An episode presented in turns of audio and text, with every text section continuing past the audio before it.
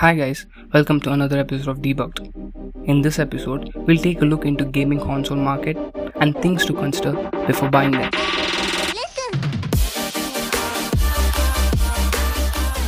As you all know, Sony's PS5 and Microsoft's Xbox Series X are right around the corner and they are said to be priced at around $500 or somewhere around 38,000 rupees. At that price, they seem like the ultimate solution for your gaming needs. Hell, they offer ray tracing and 4K output when a similarly spec'd out PC would cost around 90,000 rupees, excluding a Blu-ray player. That's right, the consoles also pack a Blu-ray player for that price. Have you ever wondered how the hell can they give such a good hardware for such a low price? When it comes to consoles, buying them is just the first step you need to buy games to play on them. You guys could argue that that is also the case with the PC, that you have to buy games for PC as well.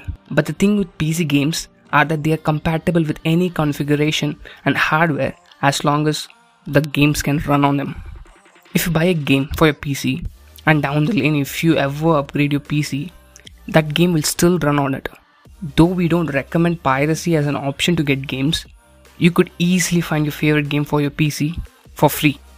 But the games in console aren't all compatible with all generation of the hardware.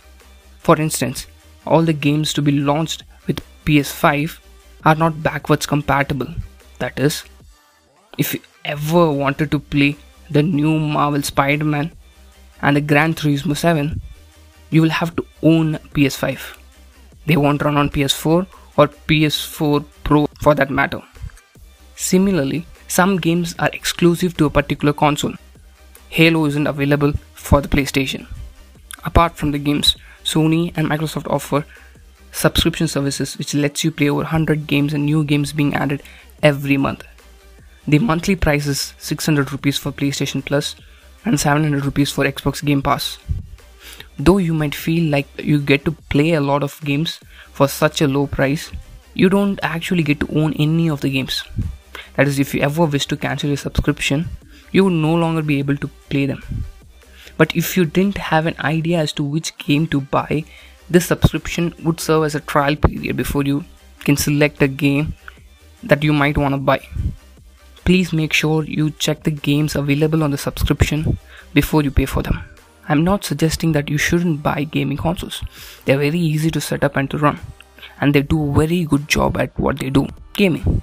But consider these things before you buy them. That's it for this episode, guys. See you in the next one.